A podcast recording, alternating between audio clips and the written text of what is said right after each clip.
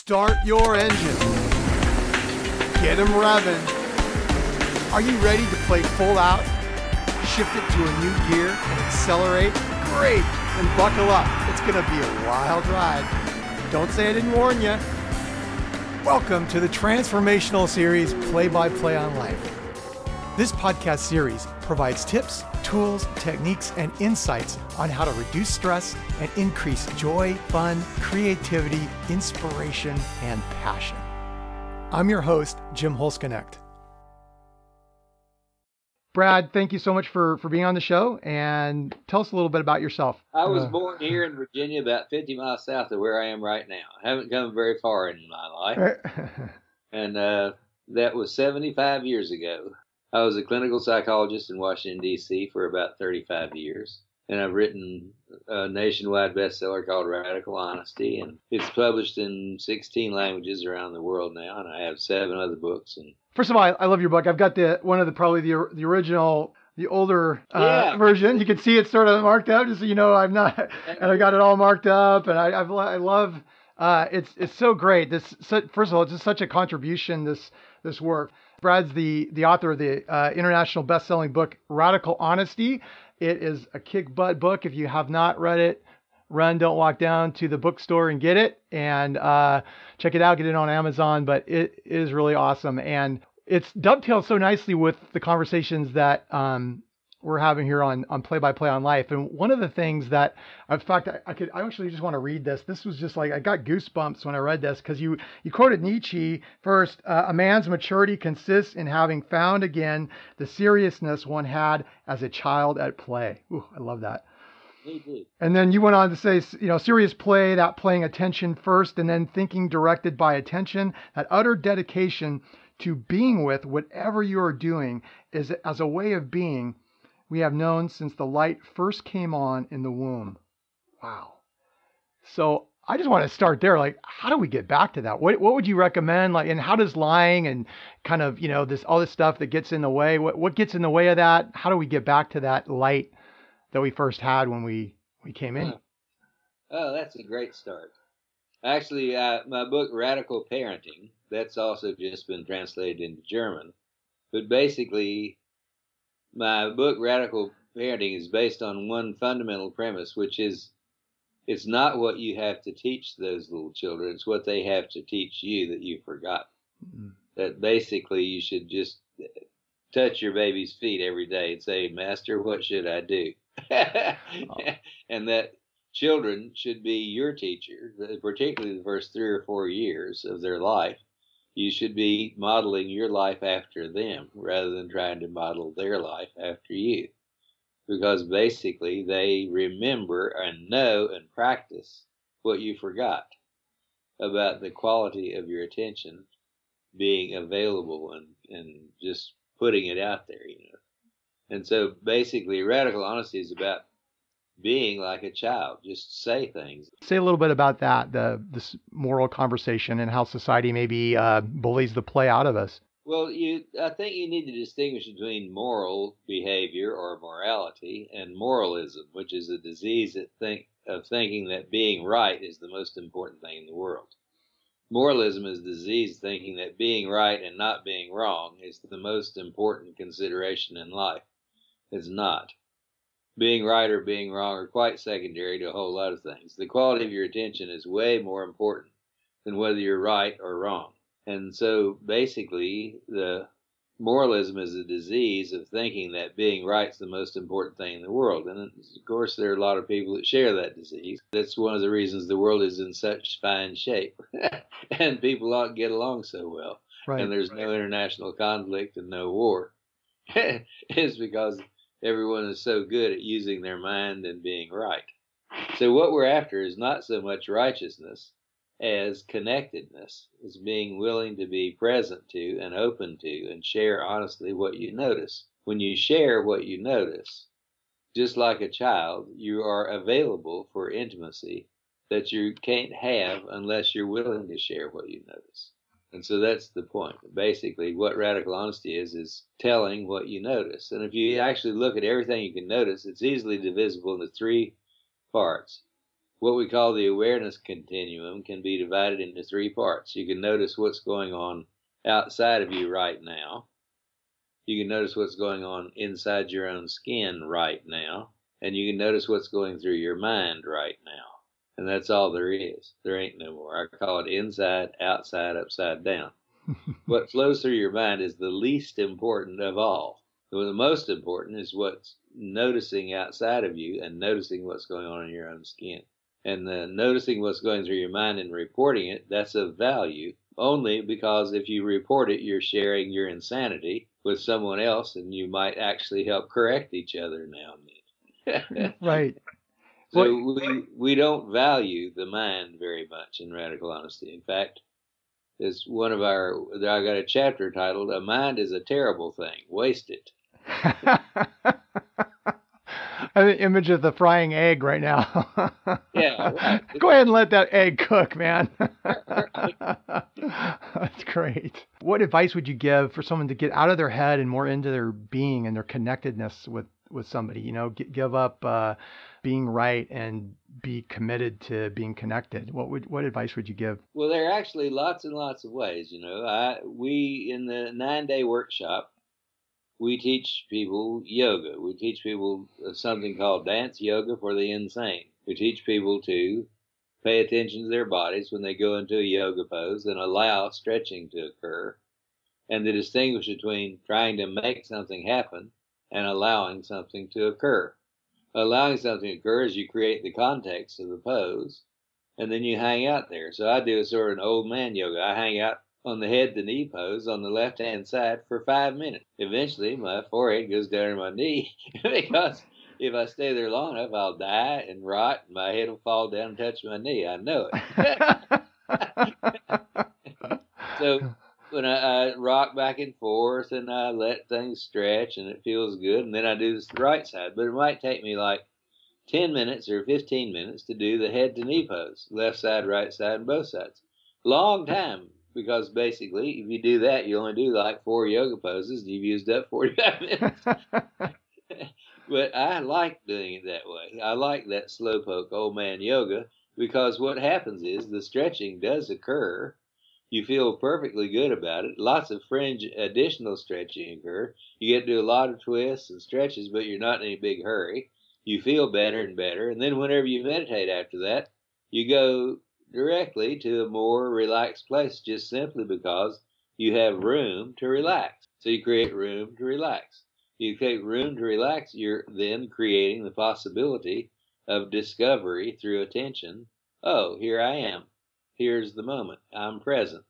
Here we are, being in the here and now. And that that is the starting point for anything you're going to do with your mind anyway. If you start out in your mind, you're already on a bad street. Dangerous neighborhood. yeah.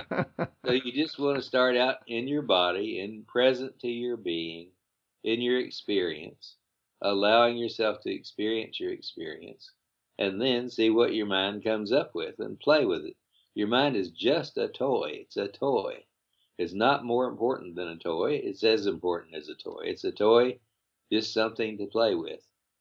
It's an entertaining thing to play with. But beyond that is reification of the mind to a place that doesn't do you much good. You start worshiping your own mind, and that's a big mistake. So I, I say to people all the time, I don't even trust my own mind. Why in the hell should I trust yours? what are some clues maybe you know that people could identify with or that, that they could see when they're maybe being overly analytical or in their mind as opposed to being present and uh, more connected? Well, uh, you get that by noticing your mind, by knowing the difference between when you are in your mind and when you are in your body or in the room. But as you notice your attention going to something other than an idea, then probably what you were attending to before that was an idea. Now, ideas are okay, and it's okay to follow ideas. It's just not a good idea to start with an idea and go to another idea, another idea, another idea without going back to being grounded in your experience. For about 300 years, there was this argument between existentialist theologians and philosophers from Kierkegaard all the way forward to Jean Paul Sartre. And basically, they said there are human beings and human doings that basically you're you're doing you're one thing after another you have a mental agenda you're doing things and then there's also this being you can sit there and just notice not do anything and so the question was are you a human being or are you a human doing they argued for about 300 years and finally jean-paul sartre said you cannot separate your being and your doing but at the same time they couldn't figure out how to get it together so it was finally resolved by the greatest philosopher of the 20th century. His name was Frank Sinatra, because he said, "Doobie doobie doo," and that's what you do. You do, be, do, be, do, and you alternate doing and being. And the more you go doobie doobie doo, doobie doobie doo through life, the happier you'll be because you'll be regrounded in your experience instead of going off in your poor, untrustworthy mind to some conclusion that God knows where it came from, but you think you thought it up. and and whenever you're going back to your experience and getting renewal from being corrected by attending to what is so rather than what you imagine ought to be, then you can escape the jail of your own mind frequently enough where you can play with it rather than be victimized by it. What's the primary cause then, you think, of, of stress, you know, depression and anger for people? It's expectations that you're attached to. You have expectations that you're attached to about how you are, how things should be, how things are, your judgments, comparisons, assessments. You've had previous experiences you liked, you only want those kind. You don't want to have any other kind of experiences you didn't like. You want to make sure that other people do what you want them to do. And you're always concerned about how to do do things right, do them well, do them perfectly. And so I'm always correcting minds. I, I have a mantra I give a lot of people who tend to be perfectionists, and the mantra is anything worth doing is worth doing poorly. And I like that mantra because it's such a flies in the face of perfectionism. Mm. And uh, mostly what you need to do to be a creative individual, to produce lots of creative things in the world, is to be willing to make mistakes and to actually go out there and venture forth things, do a lot of stupid things, fail a lot. I've got a nine and a half year old son in Sweden, and I see him four or five times a year for two or three weeks at a time. And he he and I are in this conversation now. He's at nine and a half, where he thinks he shouldn't fail. And I keep saying, Have you failed any today? He says, No. Well, get after it. I'd say, You're supposed to have already failed by now. what? He says, you have to fail, you won't learn anything. Oh, what do you mean? So That's not what my teacher said. I like enjoying failures. I think spectacular failures are a lot of fun, you know, and and uh, basically living up to expectations. The source of anger is being attached to an expectation and having an insistent demand that your expectation be met. And when other people don't live up to your expectations, you get mad at them because you expected them to do more what you wanted. And the, what I teach people is the Gestalt way of getting over things, which is you get mad and get over it. You know, my new online course is called How to Get Over Shit and Be Happy. and basically, that's the key to your happiness is your ability to get over your attachments to things about how things should or shouldn't be. You know, things are as they are, and your expectations are as they are. And so now and then you're going to be disappointed. It's fine. Learn to deal with disappointment. Jesus. You can be disappointed 30 or 40 times a day just for practice, that's really good. That you won't ever get too severely depressed. Say, oh yeah, another disappointment. oh, I know those. Right. What would you say for somebody to, uh, yeah, because you talked about perfectionism as a form of like hidden anger, and um, say a little bit more about that. And we kind of maybe stuff stuff down and um, have it be released as different forms, whether it's toward ourselves or toward others, because we're we're afraid of, you know, maybe showing somebody how we how we actually feel or getting that out there. We don't want to be as petty as we actually are. We're all really petty. we're all basically picky, picky, picky, picky about how the world's supposed to be and how the people are supposed to be, how we're supposed to be, and how life is supposed to be. And so we have all these little picky, picky, picky, picky things, always judging, comparing, evaluating, making assessments, comparing those assessments, and saying to trying to get other people to agree with our judgment about what the proper assessments are and all those things, we're wasting a lot of time trying to make the world fit the proper model that we have in our mind for the world to fit, and to make ourselves fit into the model of the world as the way we're supposed to fit. All that's basically, unless it's just fun and games, is a waste of time. So uh, it's like you get up in the morning and meet someone and say, "Hello, how can I disappoint you today?" uh, Tell me something disappointing.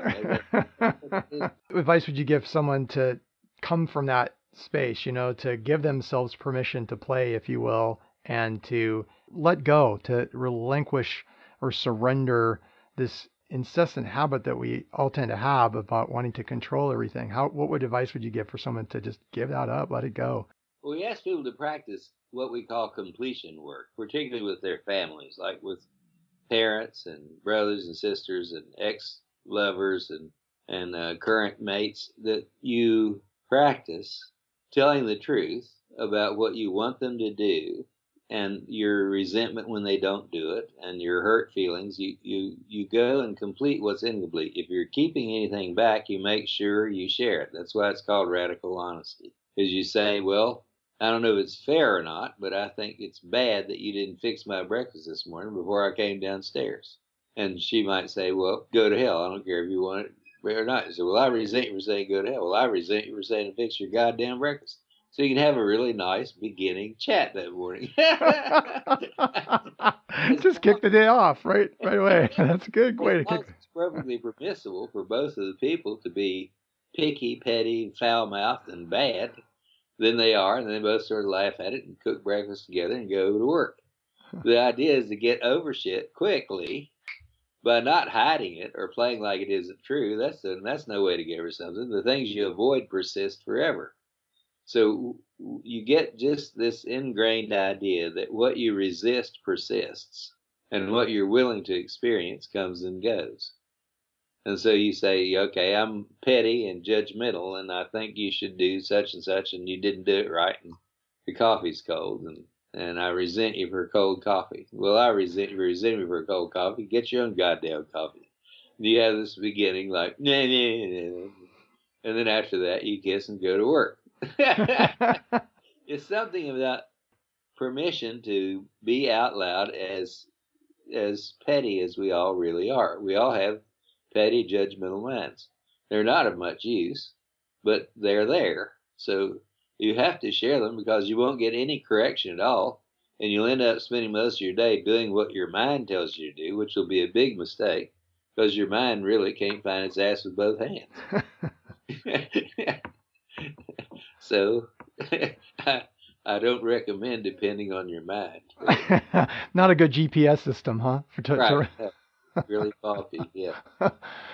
How can we uh, control or, or, basically take responsibility for you know how we're showing up, who we're being? What would you what advice would you give somebody? Well, don't work at it too hard. I would say just say, well, well how am I showing up for you? Ask people; they'll tell you. Most of the time, they'll tell you. It's like uh, we all have a sort of a faulty GPS system. I like that analogy. I was, I've often thought, you know, you ought to have a GPS with a guy with a New York accent saying, "Hey, you dumbass, you missed the turn. Make a damn U-turn and go back here and do it right." It would be really funny to have a GPS like that. Would. I'd probably make less wrong turns than if I had this sweet Australian-sounding lady. I was like, "Oh, okay, I, I want to screw up because I just want to hear her voice. It sounds yeah. so cool." I know. I I fell in love with my first female GPS voice would say recalculating. That's all she'd say. She wouldn't get mad about anything. but we got these faulty GPS systems and yelling and sort of like bad, you know, making mistakes and then doubly blaming you for it. So uh, the thing is that the GPS system is to be questioned because we already have way too much valuing of mind stuff in a culture, you know, the whole Judeo-Christian Abrahamic traditions are all moralistic, self-righteous bunch of damn intellectual bullshit. And so basically, you have to say, I'm sorry, I'm coming from like basically the sewer of humanity with regard to moralism. so I got this untrustworthy bunch of cultural crap that's been brainwashing, I've been brainwashed with since I was a little kid. And I see it all the time on TV and everything. Everybody is full of shit, including me. Starting there. Start there. Then you might have a chance of getting through the day without killing yourself accidentally. So what's the impact then when somebody with, withholds, you know, communication or they maybe they're lying about it or they stuff something down and don't have these, you know, conversations. Uh, what's the impact on themselves and on others? Well, withholding is the most pernicious form of lying. Whenever you just don't mention something, it crosses your mind, you don't say it out loud. Or you have judgments and you don't share those judgments. Or you have feelings that you have that you don't share. That basically you're doing that to protect yourself from being exposed, usually you might tell yourself you're doing it to protect the other person's feelings, but that's usually not the primary motivation. And it doesn't make a difference anyway. The person doesn't need your protection racket. Your rationale for withholding for the sake of politeness or, or social appropriateness or all that stuff is just basically a waste of life. It's a waste of time. It's a waste of energy. And basically, just go ahead and be out loud and be the asshole we truly know you are and then people will love you for it. works better. It just works better. What advice would you give for someone just to give it up and forgive and like get past it? Well, you have to go through it in order to get over it. You can't just give it up because you think you should. Hmm. If you think you you don't get over being mad by saying I shouldn't be mad and I should be forgiving, because that's totally worthless. It's irrelevant what your mind thinks you should do first thing you got to do is you start out. You know, it's kind of like you, you. It's like the way to start a negotiation is saying, "No, you can't have what you want, and you can go to hell. I'm not ever going to give it to you." That's the beginning of a negotiation. it's not how can I compromise to please you. No, I'm not compromising a damn thing. You better compromise everything. Then that's the beginning of a negotiation. I got to bring you on some of my real estate negotiations.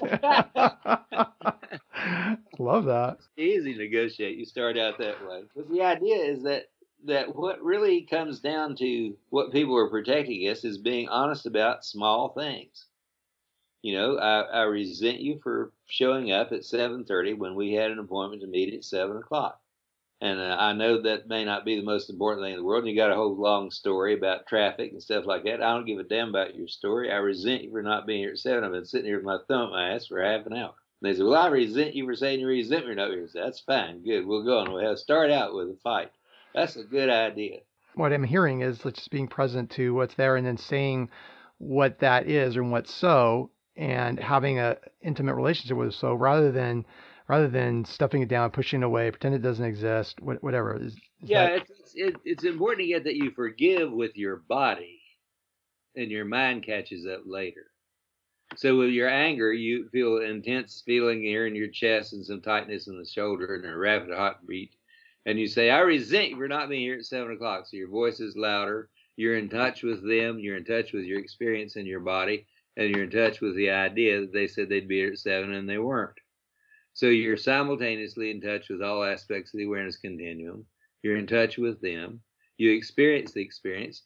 Your rapid heartbeat goes up a little bit more. You get more tense. You get a more, more frowny face. Then it recedes a little. Then it falls down a little. Then they say something, and then it increases and decreases. But you experience the experience, and after a little bit, maybe like 90 seconds, you say, "Okay, I'm over it." And the way you mean you're over it is because you're not your body's not all tensed up anymore. Your heartbeat's not rapid like it was, and you think, okay, I'm cool with it now. And you are. It's your body you do it with. And your mind says, oh, well, now I reached the conclusion that I've forgiven you. But the conclusion of the mind always comes in last. The mind is always like behind. And so your body is what you forgive with. And you forgive by feeling your way through things, not thinking your way around them. And so you be the asshole that you are until you get over it. so when you experience something in your body, say more about that. So when I experience something in my body, like uh, oh, you're you're arrived 30 minutes late. I'm feeling this tightness in my chest, constriction in my throat. Like start there, right? Is that what you're saying? Like I, I tap into what that feeling is and I, I relay it. You Broad... start by saying, I resent you for not being here at 7 o'clock. I've been sitting here for half a goddamn hour. I resent you for showing up here at 7.30. That's what you start with, like that. I resent you and what you did that I resent you for doing. And then they say, well, I was traffic. I resent reserves of traffic. There's traffic every morning. and so you have the experience. You look at each other. And they might say, okay, well, I'm sorry. I didn't mean to get her 7. Well, all right. It didn't make a difference whether you're sorry or not. And all right, fine. I got it and then things change with change in your experience and then you say okay i'm over it are you over it yeah okay so now what do we meet about and you start talking and then you're but if you don't say it and you sit there and you're pissed off, son of a bitch here a half hour late. I can't say anything about it. So we're like, everything they say you won't hear. And most of what you say will be mildly distorted because they have a little bit of anger on the side of it. And whatever agreement you work out probably won't stand very well because you won't keep it because you're like lying when you made the agreement about being pissed off. And so the idea is to have agreements that work because when you made the agreement, you were actually present to each other and knew what you were agreeing to, and both of you were willing to do it. So that you get back to the willingness by being willing to experience your experience, whatever it is. So when I say you report what you notice, you notice the awareness can you report what you notice in your body, that's fine. You report what you notice outside of you, report what you notice going through your mind.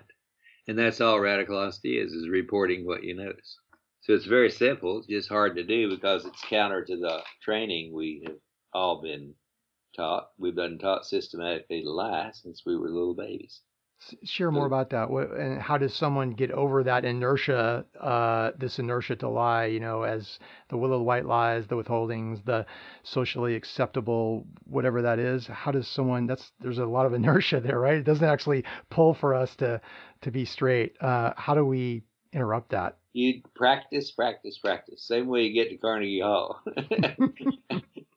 practice, practice, practice. You practice revealing the smaller the better. You know, I've been sitting here wondering where in the hell you are for the last 15 minutes, getting pissed off. Now I'm imagining you 15 minutes late and you're 20 minutes late. I resent you for showing up 20 minutes late. And they say, well, I don't blame you. I say, well, I don't care if you blame me or not. I'm getting over it. You keep interacting and you keep feeling your way through things. But using the rule of thumb that telling the truth and feeling your way through things will eventually work better for both of you than trying to calculate how to resent and manipulate things so that you can get your way and make the other person do what you want. The more intimate way of sharing works better than the less intimate way of manipulating. What is not being straight? What what does that cost us? You know, like um, you talked a little bit about being right. What does that cost us by our attachment to being right and positional and you know having these judgments, assessments, opinions?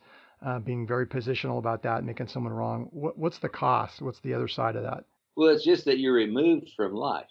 You're trapped in the jail of your own mind. You can't escape the constant badgering of one thought after another after another, stacked on a whole bunch of denied feeling. So you have all these thoughts not connected to feelings. They are connected, like in twisted ways, but basically you're in the mill of your mind you're in that part, you know, the one of my meditation teachers used to call the mind Radio San Juan. You sit down and meditate here, here, Radio San Juan. People are speaking in Spanish as fast as they possibly can, and no, no, no one can understand except another Puerto Rican who lives in this section of San Juan. Otherwise, nobody can understand it. And that's the way the mind is. and uh, Radio San Juan is going on up there all the time. And so the best way to interrupt Radio San Juan is to report it. Well, I'm hearing all this chatter going on in my mind, saying all this blah, blah, blah, blah, blah, blah, blah, and you say what it is. And they say, Jesus, poor guy. And yeah, it's terrible, isn't it? How about you? Yeah, me too. And this is what's going on in my mind. but you have some sympathy for each other about having been in that jail of the mind. And uh, there's a lot better places to play You can play out here in the world using your mind instead of trying to play in your mind and control everybody else's mind. That's just a terrible waste of life. How, how do we get out of that then jail? Just by this awareness? Is that the, is that the key? Is that the jailer's key out of this imprisonment in the mind to so we can actually be present and be in our bodies? Awareness and sharing. You have to go ahead and put it out there. You have to say, you know, how are you? I'm a nutcase this morning. How are you? How can people employ and use their mind in service of their being? You know, I think we are speaking to that, just kind of dovetails into that conversation. Is that what would you advise people to be more in touch with their their being, how to use the mind in service of the being rather than the other way around? Well, you get in touch with the being by noticing. Noticing is more important than thinking. So you just get this in your mind. Noticing is more important than thinking. All right. And if you're going to notice and think, notice and think, notice first, think second. If you think first, it'll already screw up the next noticing. so noticing is like the simplest dumb possible definition of noticing think. It's just shut up, breathe, pay attention. It's like mindfulness meditation, only not that complicated. It's just like it's noticing every wiggle, giggle, fart, everything else that goes on in your life. Like basically noticing what's going on outside of you, noticing the traffic, noticing what's going on inside your own skin, noticing what's going through your mind. Just notice first. So when you sit quietly and meditate, you, after not too many practices of meditation, I've been meditating for lots and lots of years, but basically by the time I sit down and take three breaths and say one relax, two relax, three relax, I'm already in a different place than I was before I did those three breaths, which took me probably less than a minute. I'm in a different place because I've been practicing going to that place for many, many years by just saying one relax, two relax, three relax. And then when I do further meditation, like mindfulness meditation or something like that, what I'm doing is I'm getting dumber. I'm not getting smarter. So I tell people all the time, I don't teach you to get smarter. I teach you to get dumber. So uh, we finally, we actually discovered a chant after about 15 years of running the nine day workshop four or five times a year. We discovered a chant that leads to enlightenment without fail in two and a half minutes, no matter who does it, whenever they do it. And I guess I'll share it with you and all your people, even though I usually charge a lot of money for this. so the chant that will get you to enlightenment within two and a half minutes is this. Duh. Duh. And if you slobber, you can get there in a minute and a half. and finally, you get so. when you get so damn dumb, you just like somebody's over there. you greet them that way and they greet you that way, then you're connected. Then you're you're there. You are. You're there. You're connected. You have their attention. They have your attention. That's the way to start. And you get just dumber than a stick, dumber than a box of hammers. You're just as stupid as you can possibly get. Just dumb. Then you can actually have a conversation with someone. It'll be brilliant, brilliant, co-hearted, co-intelligent conversation. Comes out of both people getting really dumb first. So Channel your Homer Simpson. I'm oh, oh, yeah, right. oh, yeah. oh, donuts right now sound really good. Oh. no wonder I love that show so much. Uh, I can get to a higher state. I feel enlightened when I watch The Simpsons now. It'll be a whole other thing. Yeah, Homie, he's the new the new prophet. oh, that's great. What uh, what tech tools would you recommend? Like uh, you mentioned meditation. Like what kind of meditation do you do? Uh, are there some some tools that you could recommend for people like on the court to to help them practice? Well, almost. I I like lots of different kinds of meditation, but basically, like uh, uh, it doesn't it wouldn't doesn't hurt anybody to do like a ten day vipassana meditation or something that intensive, just because after that, what I do, I teach a short form of meditation for people to practice on a daily basis for a couple of times, and partly stolen from various traditions. I'm mostly trained by Sufis, so I teach various things that are kind of weird and funny. But uh, anything that you do that has to do with just pausing in the middle of your life and paying attention, doing yoga, stretching, doing dance yoga for the insane, meditating, inventing your own meditation, just just sit there and slobber. That'll be a great meditation. and uh, uh, basically, uh, physical exercise. You know, even if it's just riding an exercise cycle, but you pay attention to what you're doing when you're doing it. Like whatever you do, if you're walking the dog and you're actually consciously walking the dog, that's a meditation. So, like everything basically is a meditation. If you look at it a certain way, everything is a meditation. And so you just say, I'll do this. I'm doing the talking to a guy on a TV screen meditation now. and, uh, and as you share your meditation with other people, we say in radical honesty there are two primary forms of meditation. One is the one you do alone, where you call yourself to presence and you just breathe, you pay attention to your own breathing, you do all that kind of stuff. And then there's a second important form of meditation, which is a shared meditation, which you do with other people, which we call radical honesty, which means you share with them what you notice. And the two of you sharing what you notice then magnifies what your capacity to do something with what you notice is so that you come up with some co-hearted co-intelligence that's superior to anything you could have come up with alone. What what advice would you give somebody who's maybe there's a conversation they're resisting, it's a difficult conversation, they're withholding something. What advice would you give them to be straight about what's there and have that conversation that they've been avoiding? Well, it would help. Go ahead and read Radical Honesty because it has some guidelines about how to interrupt your mind and how to say to someone, Look, I want to have an honest conversation with you. I've been reading this book some weird guy wrote, and I want to try it. Are you willing to try it? And they say yes. Then you make an agreement with them that you'll be honest and try it for a week and see what you think of it and see what you learn from it. And then you can go back to doing what you're doing before. Problem is, we can't get people to go back. because once you start sharing, it's a whole lot more fun than when you're just isolated and scared about manipulating the world and protecting yourself from it. What's available for somebody on the other side of when when they, you know, we talked a little bit about the cost. What's what's available? What, what's the benefit if they just start being straight with people and have these conversations? Well, you have these uh, these pleasant relationships with other people, you find yourself surprisingly connected with people.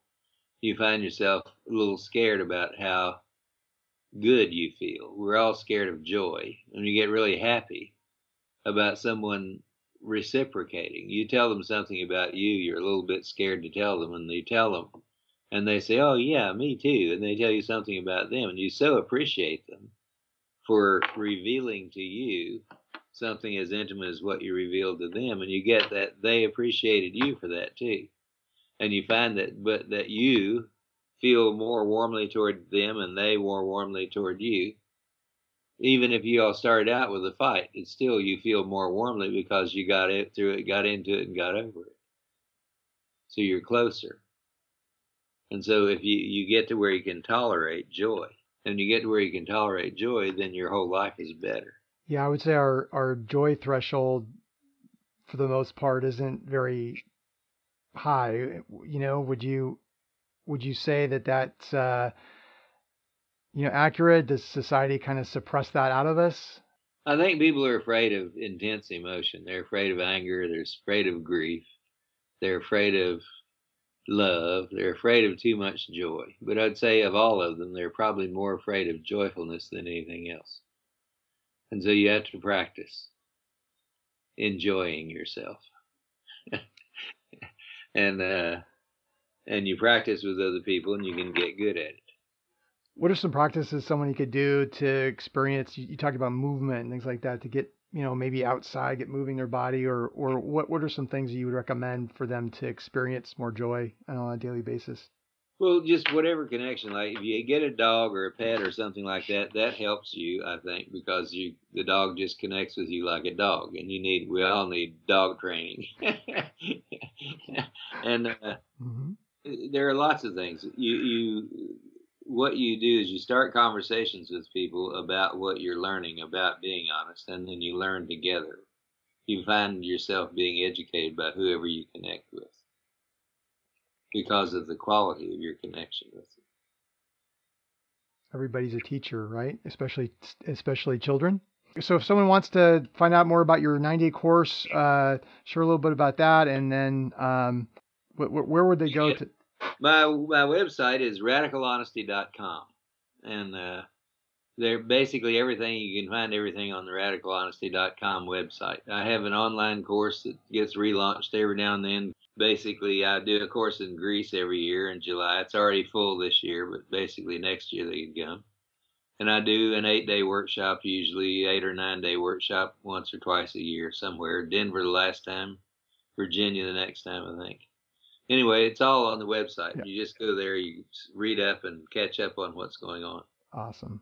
Well, Brad, thank you so much for generously giving your time today. It was so great to talk to you. So many great insights and and valuable tips for people to get off it and have more fun and just you know be be straight and and live a life of radical honesty. So thank you again for for generously being Oh. here. Thanks for asking me. Yeah. All right. Yeah. I'll talk to you later. Right. Okay. Mm. Bye. Bye bye. So until next time, go out there, choose to play today. Make it a priority. Shift it to a new gear. Give yourself permission to play full out and make the whole world your playground.